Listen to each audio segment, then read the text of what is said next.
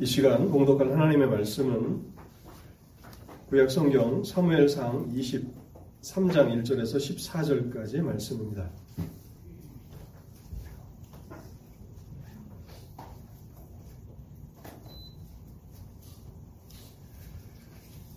하나님의 말씀 사무엘상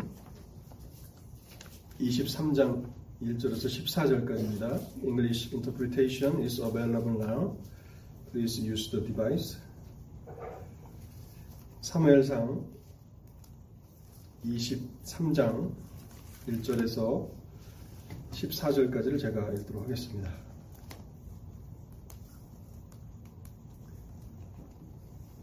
사람들이 다윗에게 전하여 이르되 보소서 블레셋 사람이 그 일날을 쳐서 그 타작 마당을 탈취하더이다 하니 이에 다윗이 여호와께 묻자와 이르되 내가 가서 이 블레셋 사람들을 치리이까? 여호와께서 다윗에게 이르시되 가서 블레셋 사람들을 치고 그 일날을 구원하라 하시니. 다윗의 사람들이 그에게 이르되 보소서 우리가 유다에 있기도 두렵거든 하물며 그 일나에 가서 블레셋 사람들의 군대를 치는 일이니까 한지라. 다윗이 여호와께 다시 묻자온데 여호와께서 대답하여 이르시되 일어나 그 일나로 내려가라 내가 블레셋 사람들을 내 손에 넘기리라 하신지라 다윗과 그의 사람들이 그 일나로 가서 블레셋 사람들과 싸워 그들을 크게 쳐서 죽이고 그들의 가축을 끌어오니라 다윗이 이와 같이 그 일나 주민을 구원하니라. 아이멜렉의 아들 아비 아달이 그 일나 다윗에게로 도망할 때에 손에 에봇을 가지고 내려왔더라. 다윗이 그 일나에 온 것을 어떤 사람이 사울에게 알림해 사울이 이르되 하나님이 그를 내 손에 넘기셨도다. 그가 문과 문 빗장이 있는 성읍에 들어갔으니 갇혔도다. 사울이 모든 백성을 군사로 불러 모으고 그 일나로 내려가서 다윗과 그의 사람들을 애워싸려 하더니 다윗은 사울이 자기를 해하려 하는 음모를 알고 제사장 아비아들에게 이르되 에봇을 이리로 가져오라 하고 다윗이 이르되 이스라엘 하나님 여호와여 사울이 나 때문에 이 성읍을 멸하려고 그 일나로 내려오기를 꾀한다 함을 주의 종이 분명히 들었나이다. 그 일나 사람들이 나를 그의 손에 넘기겠나이까? 주의 종이 들은 대로 사울이 내려오겠나이까? 이스라엘의 하나님 여호와여 원하건대 주의 종에게 일러 주옵소서 하니 여호와께서 이르시되 그가 내려오리라 하신지라. 다윗이 이르되 그 일날 사람들이 나와 내 사람들을 사울의 손에 넘기겠나이까 하니 여호와께서 이르시되 그들이 너를 넘기리라 하신지라 다윗과 그의 사람 600명 가량이 일어나 그 일날을 떠나서 갈 수 있는 곳으로 갔더니 다윗이 그 일라에서 피한 것을 어떤 사람이 사울에게 말하매 사울이 가기를 그치니라. 다윗이 광야 요새에도 있었고 또 십광야 산골에도 머물렀으므로 사울이 매일 찾되 하나님이 그를 그의 손에 넘기지 아니하시니라. 아멘. 말씀의 은혜를 구하며 먼저 잠시 기도하겠습니다. 하나님 아버지, 저희들이 다시 말씀 앞에 모였나이다. 하나님의 진리의 말씀을 저희들에게 허락해 주옵소서. 말씀이 저희의 영혼의 양식이 되도록 축복하여 주시옵소서. 그래서 하나님의 말씀을 따라서 살아가는 하나님의 친백성들이 되게 하시고 어디로 가든지 하나님께서 함께 하시는 그 은혜를 경험하며 또 우리가 어떠한 위험과 어떠한 환란을 만날지라도 하나님께서 저희를 보호하시며 저희의 생명이 전능하신 하나님의 손에 있음을 저희들이 체험을 통해서 알게 하여 주옵소서. 이 시간에도 부족한 종이 주님의 말씀을 증거하고자 단에 섰습니다.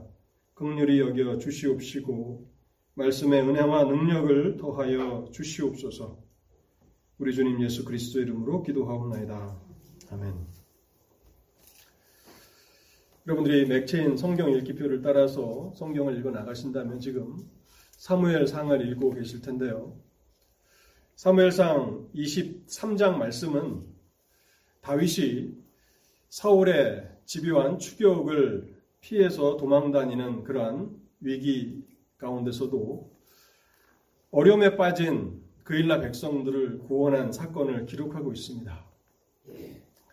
그일라라고 하는 이 지역이 어디 있는가 하면 이스라엘 서쪽에 있고 블레셋과의 그 경계 지역에 있는 그러한 땅이 바로 그일라입니다. 블레셋 사람들은 여러 스파이들을 통해서 사울 왕이 국경을 지키는 이스라엘 군대까지 불러들여서 다윗을 추격하고 있다는 소식을 듣고 국경의 경비가 매우 열악하다는 것을 알게 됩니다. 그래서 경비가 소홀한 그일라 지역을 쳐들어와서 한 해 동안 수고해서 수확한 그 농산물들을 다 탈취하려고 그렇게 쳐들어온 것입니다. 사울은 백성들의 안위보다도 왕권을 자기 왕권을 지키는 일에만 혈안이 되어 있음을 이스라엘 백성들도 잘 알고 있습니다. 그래서 그일라가 어려운 형편 가운데 있을지라도 사울은 돕지 않을 것을 백성들이 알고 이 급박한 소식을 다윗에게 전하게 됩니다. 1절 말씀을 보시기 바랍니다. 사람들이 다윗에게 전하 이르되 보소서 블레셋 사람이 그일라를 쳐서 그 타작마당을 탈취하더이다 하니 다윗은 지금 어떠한 형편 가운데 있습니까? 다윗은 자기 목숨도 보존하기 어려운 매우 힘든 형편 가운데 있습니다. 이스라엘의 왕이 모든 군대를 동원해서 자신을 찾아서 죽이려고 하고 있기 때문에 그는 필사적으로 도망해야 하는 그런 어렵고 힘든 삶을 살아가고 있습니다. 그래서 21장 그 사무엘상 그 전전장 21장에 보면요. 다윗이 유다 땅에서는 사울의 칼날을 피할 수 없다고 판단해서 블레셋 땅 가드로 나아가게 됩니다. 그래서 가드 왕 앞에서 미친 척을 하면서 죽을 위기를 가까스로 넘기게 되죠. 그런 위태로운 가운데 있는 다윗에게 또 다른 위기 가운데 있는 백성들을 도와줄 수 있겠나는 요청이 들어온 것입니다. 다윗은 이제 어떻게 해야 할지를 선택해야 합니다. 자신은 하나님으로부터 기름 부음을 받아서 사울을 이어 이스라엘의 왕이 될 사람입니다. 그래서 어려운 형편에 있는 백성들을 도우러 갈 것인지 아니면 자신도 추격을 당하고 있는 급박한 형편이기 때문에 위기에 처한 백성들을 모른 척 넘어갈 것인지 사이에서 선택해야 했던 것입니다. 여러분, 믿음으로 산다는 것은 무엇입니까? 믿음으로 산다는 것은 어떤 이론과 어떤 신념만의 문제가 아니라 그것은 선택의 문제다라고 하는 것을 우리는 알게 됩니다. 믿음으로 산다는 것은요, 하나님께서 주신 사명을 감당하기 위해서 하나님께서 감당하길 원하시는 영적인 의무를 잘 수행하기 위해서 자기 이익을 기꺼이 포기하는 것, 그것이 믿음으로 살아가는 것이라고 사무엘상 23장은 우리에게 말씀하고 있습니다. 믿음으로 살아가는 사람들은 항상 선택의 기로에 놓입니다. 하나님이 주신 말씀을 따라서 살아갈 것인가 아니면 나의 유익을 추구하며 살아갈 것인가 두 사이에서 선택해야 하는 것이고 오늘 23장 사무엘상 23장에 나오는 다윗 또한 그 결정을 하는 데 있어서 쉬운 일이 아니라는 것을 우리에게 보여줍니다. 그래서 다윗은 하나님 앞에 엎드립니다. 하나님의 뜻을 묻기 위해서 기도합니다. 이에 다윗이 여호와께 묻자와 이르되 내가 가서 이 블레셋 사람들을 치리이까? 하나님 정말 이러한 어려운 형편 가운데 있는데 내가 내 생명을 보존하기도 힘든 이 급박한 상황 가운데 있는데 이러한 때에도 사명을 감당해야 합니까? 라는 그런 기도 제목을 가지고 하나님 앞에 엎드린 것입니다. 하나님이 어떻게 답변하십니까? 2절 하반절을 보시기 바랍니다. 여호와께서 다윗에게 이르시되 가서 블레셋 사람들을 치고 그 일날을 구원하라 하시니 하나님께서는 다윗에게 목숨을 부지하기 위해서 숨어 있지 말고 하나님께서 주신 사명을 감당하라고 말씀하십니다.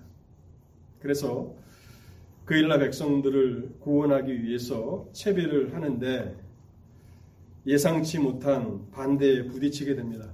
다윗의 사람들, 다윗을 생명같이 아끼고 사랑하던 다윗의 참모들이 다윗의 결정에 반기를 들었던 것입니다. 3절 말씀을 보시기 바랍니다. 다윗의 사람들이 그에게 이르되 보소서 우리가 유다에 있기도 두렵거든 하물며 그일라에 가서 블레셋 사람들의 군대를 치는 일이니까 한지라. 다윗이여 제정신입니까? 보소서 정신을 차리십시오. 우리의 형편이 어떠합니까? 우리가 유다 땅에서 숨어 사는 것도 힘든데 숨어 지내는 것도 힘들거든 공개적으로 블레셋 군대와 싸운다고요?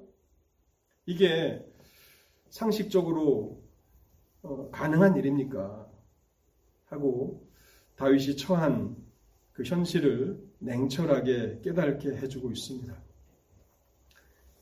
유다에서도 사울 왕에게 쫓기는 신세인데 블레셋과 전쟁을 벌인다면 어떻게 됩니까? 사울도 이제 원수가 되는 것이고 이스라엘 옆에 이제 블레셋인데 블레셋 사람들과도 원수가 되는 것이죠. 그러면 진짜 도관에 든 쥐가 되는 것이죠. 더 이상 사울을 피해서 달아나다가 때로는 블레셋으로 들어가기도 하는데 블레셋까지도 등을 진다면 다윗은 더 이상 도망할 것이 없는 것이죠. 그래서 다윗은 다시 한번 하나님 앞에 뜻을 묻습니다. 여러분 이것은 다윗이 두 번째 기도했다고 해서 이것이 다윗의 불신앙일까요? 저는 불신앙이라고 생각하지 않습니다. 절박한 하나님의 뜻과 또 자신이 처한 현실 사이에서 고민하면서 어떻게 해야 하는지를 정말 신중하게 결정하기 위해서 기도하는 것이라고 봅니다. 그래서 불신앙이 아니라 다윗의 신중함이라고 저는 해석하고 싶습니다. 4절 말씀에 보면요. 다윗이 여호와께 다시 묻자온데 여기 다시라고 하는 이 말이 이 결정이 다윗에게도 얼마나 힘들고 어려운 것인가를 우리에게 깨닫게 해주는 것입니다.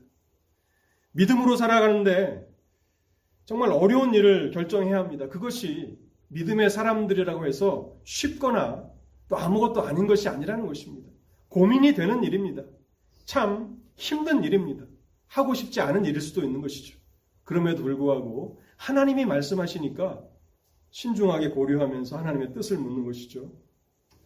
다윗이 여호와께 다시 묻자온데 여호와께서 대답하여 이르시되 일어나 그 일나로 내려가라 내가 블레셋 사람들을 내 손에 넘기리라 하신지라 하나님께서는 극구 다윗이 그 사명을 감당해야 한다고 말씀하십니다. 그러면서 블레셋 사람들을 다윗의 손에 넘겨 주시겠다고 약속해 주십니다. 그래서 다윗은 굳은 결심을 가지고 자기 사람들의 반대에도 불구하고 위기에 처한 그일라 백성들을 구원하기 위해서 블레셋과 전투를 벌이게 됩니다. 그럼 믿음으로 살아간다는 것은 우리에게는 참 멋있고 또, 또 대단해 보이고 그래서 영웅적인 그런 삶을 사는 것처럼 그렇게 여겨지기 쉽습니다. 그러나 현실에서 믿음으로 산다는 것은 결코 매력적이지 않습니다. 그리고 결코 쉽지도 않습니다. 많은 고민이 있습니다. 더 많이 기도해야 되고 더 많이 엎드려서 하나님 앞에 기도해야 하는 것이 믿음으로 살아가는 것입니다. 우리의 믿음의 행동을 가로막는 두 가지 장애물이 있다고 볼 수 있습니다. 두 가지는요. 그 두 가지가 무엇인가 하면 첫 번째는 자신의 상황, 나의 상황이 매우 어렵다는 것입니다. 내 코가 석자다. 난 말을 우리가 종종 쓰죠. 내 코가 석자인데 무슨 믿음으로 살아? 그것이 믿음으로 살아가려고 하는 성도들에게 있어서 가장 힘든 첫 번째 장애물입니다. 내가 힘든데. 근데 여러분, 하나님은 타협하지 않으십니다. 사무엘상 23장을 통해서 우리가 어떠한 형편에 있든지 간에 하나님의 뜻을 행하며 살아가기를 원하시는 것입니다. 우리가 성, 성공할 때만, 우리가 평안할 때만 하나님의 일들을 감당하라고 말씀하시는 것이 아니라 죽을 위기 가운데 처해서 나도 곧 죽게 생겼는데 하나님은 그때에도 하나님께서 주신 의무들을 감당하라고 말씀하시는 것입니다. 두 번째 장애물은 무엇입니까? 그 결정을 통해서 내가 얻을 게 없다는 것입니다. 아무 유익이 없다는 거예요. 그러니까 믿음으로 살아가면 하나님께서 어떤 보상을 당장에 내려주시면 우리가 그 일들을 할 것 같은데 믿음으로 그 일을 감당하면 손해 볼 것이 너무 뻔하다는 거예요. 사업을 하시는 분들은 수익이 적어들게 됩니다. 공부하는 학생들은 성적이 떨어지게 됩니다. 믿음으로 결정하면 손해볼 것이 너무나 분명하다는 것입니다. 그 두 가지 때문에 많은 사람들이 믿음의 길에서 온전한 자신의 믿음을 발휘하지 못하고 타협하면서 살아가게 된다는 것입니다. 근데 다윗의 삶은 믿음으로 살아가는 그 삶은 어떠한 환경 가운데서도 하나님께서 주신 그 의무와 사명을 감당하기 위해서 자신의 유익을 포기하는 것이다라고 우리에게 가르쳐 주고 있습니다. 본문을 통해서 두 번째로 생각해 보고 싶은 것은요. 믿음으로 살아가는 사람들이 세상에서 어떠한 대접을 받는가 하는 것입니다. 이런 다윗이 이스라엘 백성들 가운데 어떠한 대접을 받겠습니까? 본문의 다윗은 진정한 영웅입니다. 백성을 보호해야 할 책임이 있는 사람은 다윗이 아니라 사울입니다. 그렇기 때문에 왕으로서의 모든 특권을 누리고 있는 것이죠. 사울은 그 책임을 감당하지 않고 자신의 개인적인 욕심을 추구하기에 혈안이 되어 있습니다. 그런데 다윗은 자신도 자신도 급박한 상황임에도 불구하고 위험을 감수하고 어쩌면 목숨을 걸고 어려움에 빠진 백성들을 구원해 냅니다. 그런데 그 결과는 너무나 씁니다. 너무나 냉혹합니다.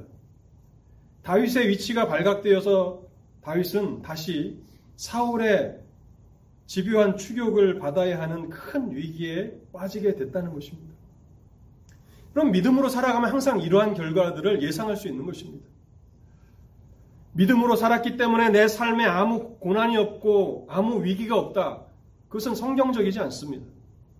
믿음으로 살아가는 사람들은 끊임없이 어려움을 당합니다. 환란을 당합니다. 믿음으로 살지 않으면 어쩌면 더 형통한 삶을 살아갈 수 있습니다. 그런데 믿음으로 살기 때문에 더 큰 위기에 봉착하기도 한다는 것입니다. 7절 말씀을 한번 보시기 바랍니다. 다윗이 그일라에 온 것을 어떤 사람이 사울에게 알림해 사울이 이르되 하나님이 그를 내 손에 넘기셨도다. 그가 문과 문빗장이 있는 성읍에 들어갔으니 갇혔도다. 좀 얼마나 사울은 뻔뻔합니까?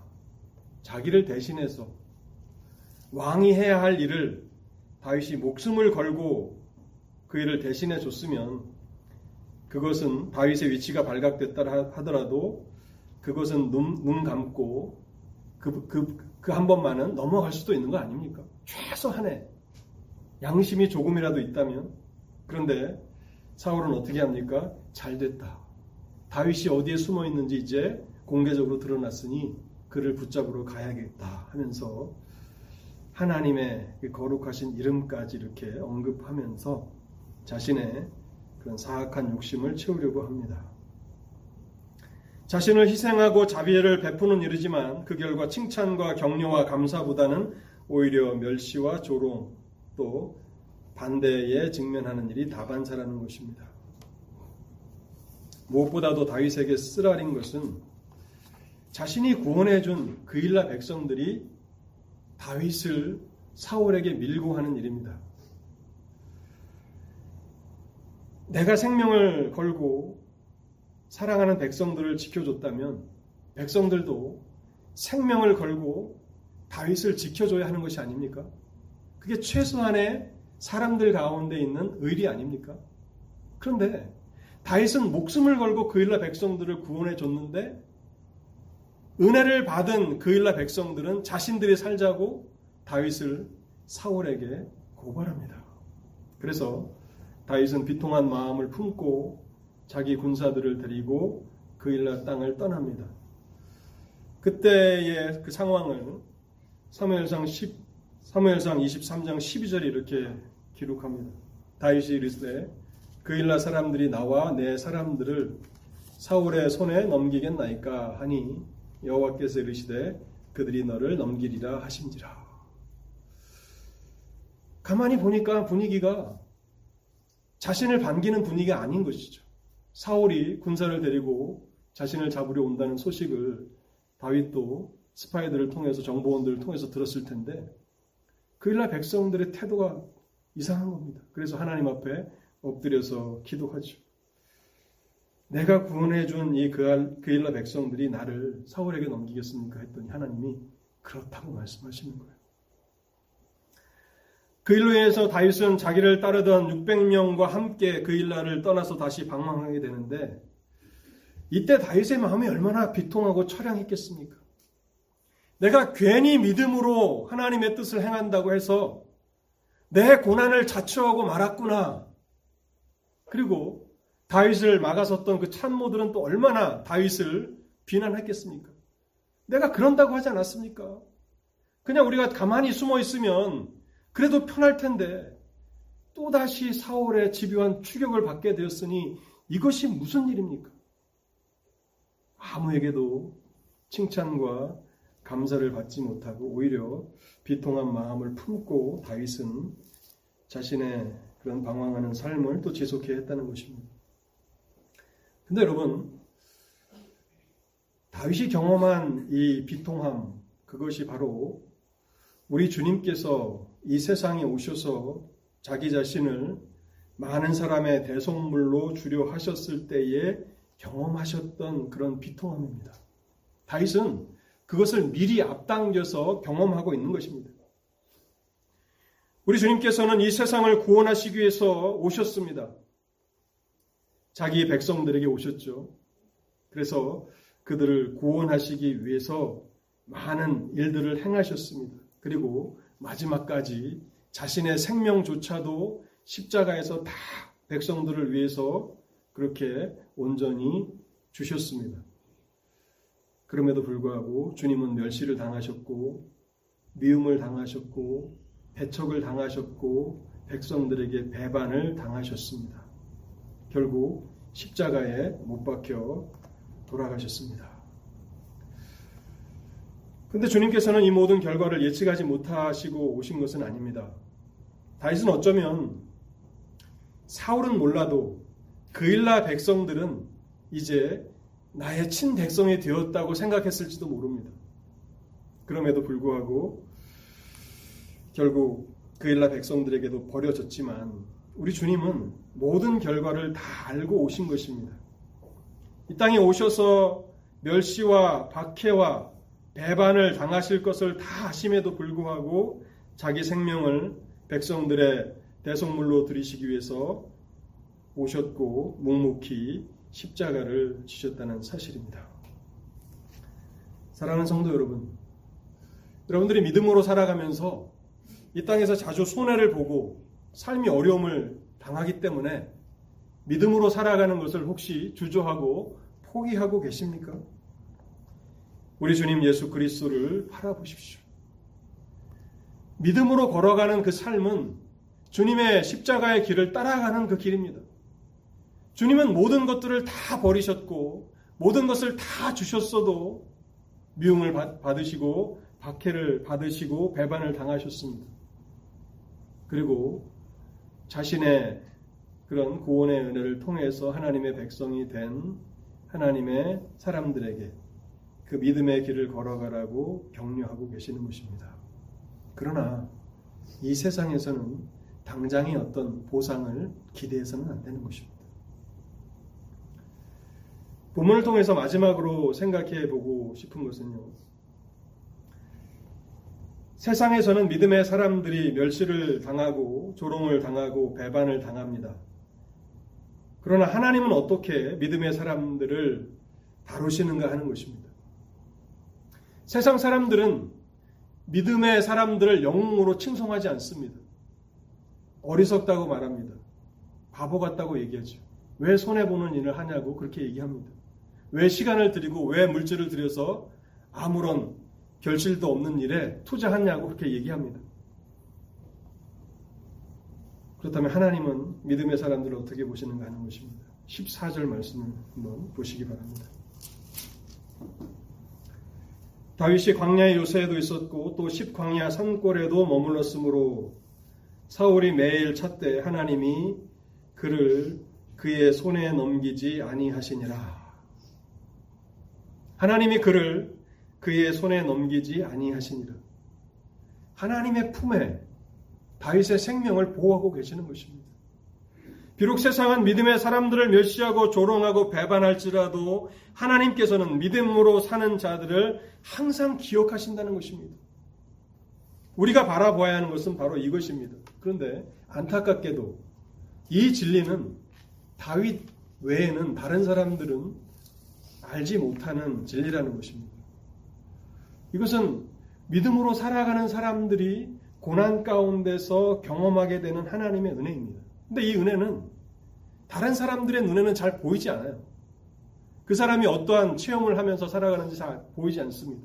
그저 고난을 당하는 것만, 미움을 당하는 것만, 손해를 당하는 것만 보일 뿐이라는 것입니다. 사울은 국경을 지키는 군사들조차도 불러내서 이제 다윗을 추격하는 일에 다 동원합니다. 그래서 국경을 방비하는 그 곳에 군인들이 없이 이제 펑 비어 있는 것이죠. 마치 울타리가 없는 집 안에 사는 사람처럼 이스라엘 백성들은 위기 가운데 직면하고 있는 것입니다. 그 결과 백성들은 큰 박해에 빠지게 됩니다. 그러나 다윗을 추격하는 사울의 일에는 큰 진보가 있습니다. 대규모 군사들을 동원해서 조직적인 추격을 하기 때문에 다윗은 이전보다도 더 위태로운 삶을 살아가게 됩니다. 그런데 하나님께서 결코 사울의 추격이 사울의 계획이 성공을 거두도록 허락지 않으신다는 것입니다. 사울이 매일 찾대, 사울이 매일 찾대. 어두워서 수색할 수 없는 밤이 지나고 아침이 다가오면 군사들을 풀어서 다윗을 찾도록 하는 것입니다. 매일 찾되 하나님이 그를 그의 손에 넘기지 아니하시니라. 여러분 이것은 사울이 다윗을 미워해서 시기하고 질투하는 것일 뿐만 아니라 사울이 하나님을 향한 그의 적대감을 드러내고 있는 것입니다. 결국 하나님의 뜻대로 자신이 죽으면 다윗이 이스라엘의 왕이 될 것을 사울도 압니다. 그럼에도 불구하고 하나님의 뜻 앞에 자신의 반기를 드러내는 것이고 결국 하나님을 향해서 그렇게 시기와 질투를 하는 것입니다. 23절에 보면요. 이 사울의 저기가 잘 드러나 있는데요. 그가 숨어 있는 모든 곳을 정탐하고 실상을 내게 보고하라. 내가 너, 너희와 함께 가리니 그가 이 땅에 있으면 유다 몇 천 명 중에서라도 그를 찾아내리라 하더라. 처음에는 믿음의 사람 다윗을 시기에서 시작된 그러한 일인데 이제 다윗을 죽이는 것으로는 성이 차지 않고 결국 하나님을 향하여서 그의 적대감을 드러내고 있다는 것입니다. 그 일라 사람들뿐만 아니라 십 사람들도 다윗을 사울에게 밀고 하게 됩니다. 그래서 다윗은 매우 위태로운 상황 가운데서 하루하루를 이렇게 어렵게 살아가야 하는데 결국 다윗이 사울이 짠 그 끈질기고 조직적인 추격의 그 포위망에 붙잡히게 되고요. 25절에 보면 이제 다윗이 죽을 위기에 처하게 됩니다.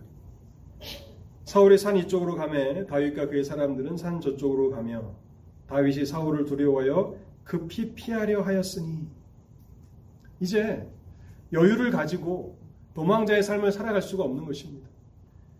한순간도 또 한나절도 편안하게 이렇게 살아갈 수 없는 그런 위기 가운데 있게 되고 포위망은 더 좁혀 들어오고 이제 꼼짝없이 붙잡힐 그런 위기 가운데 있게 됩니다. 27절에 보면 이제 하나님께서 또 역사하시죠. 전령이 사울에게 와서 이르되 급히 웃어서 블레셋 사람들이 땅을 침노하나이다. 사울의 포위망을 빠져나갈 다른 방법이 없습니다. 뭐 수천 명의 군대를 동원해서 다윗을 잡으려고 하니 또 이스라엘 땅이 뭐 애굽과 같이 그런 광대한 땅입니까? 조그만 땅에서 수천 명의 군사들이 추격해 오니 아무리 군사적으로 탁월한 다윗이라 할지라도 빠져나갈 방법이 없는 거예요. 그래서 결국에는 도관에 든 쥐처럼 이제 죽을 수밖에 없는 위기 가운데 있는 것입니다. 근데 하나님이 역사하십니다. 그 포위망을 풀 수밖에 없는 상황으로 몰아가시는데 누구를 사용하십니까? 블레셋 군대를 동원하시는 거예요. 블레셋이 더 조직적으로 이스라엘과 전쟁을 하려고 이스라엘 땅을 침범해 옵니다. 그럼 어떻게 됩니까? 사울이 나가서 막아야죠. 막지 못하면 자신부터 죽을 것이고 왕권이 다 무너져 내리는데. 그래서 자신이 그토록 원하던 다윗을 붙잡고 싶은데 그 포위망을 풀고 블레셋을 대적해서 전쟁을 해야 하는 상황으로 하나님이 몰아가신 것입니다. 세상에서는 하나님의 사람들이 멸시를 받고 또 조롱을 당합니다. 자신이 은혜를 베풀었는데 사랑을 베풀었는데 그 사람에게 오히려 배신을 당하는 일이 다반사입니다. 그러나 하나님은 믿음의 사람들을 어떻게 보십니까? 눈동자와 같이 지키시고 보호하시는 것입니다. 비록 환란이 있습니다. 고난이 있습니다. 위기가 있습니다. 그러나 그 위기 가운데서 그들이 멸망하도록 버려두시지 않는다는 것입니다. 본문에는 하나님께서 블레셋 군대라고 하는 하나의 예를 들어서 어떻게 하나님께서 하나님의 사람들을 보호하시는지를 말씀해 주셨는데 하나님이 사용하실 수 있는 방법은 수천, 수만 가지 그 이상입니다. 그런 방식으로 하나님은 결코 다윗이 사울의 손에 빠지도록 버려두시지 않는다는 것입니다.